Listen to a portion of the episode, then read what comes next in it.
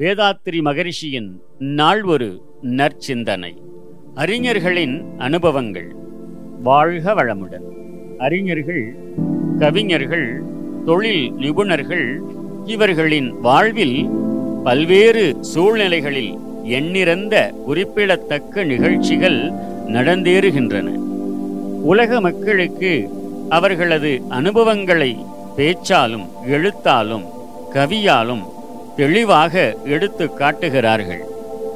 அவர்கள் அந்த துறையில் அந்தந்த நிகழ்ச்சியில் அந்தந்த சமயத்தில் தாங்கள் அடைந்த இன்பங்களையும் துன்பங்களையும் உலக மக்களுக்கு தெளிவாக எடுத்து காட்டுகிறார்கள்.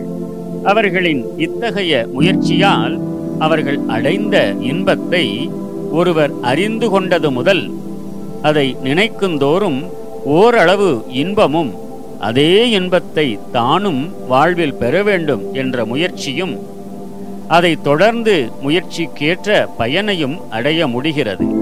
அவர்கள் அடைந்த துன்பத்தை ஒருவர் அறிந்து கொள்வதனால் அது போன்ற துன்பம் வாழ்வில் தனக்கு ஏற்படாமல் விழிப்பாக இருப்பதற்கும் அப்படி ஏதேனும் சூழ்நிலை சந்தர்ப்ப நிர்பந்தங்களினால் ஏற்பட்டு விட்டாலும் அதை சமாளிக்கவும் குறைத்துக் கொள்ளவும் ஏற்ற அளவில் திறமை தகைமை பொறுமை இவைகளை அவர்கள் பெற்றிருக்கிறார்கள்.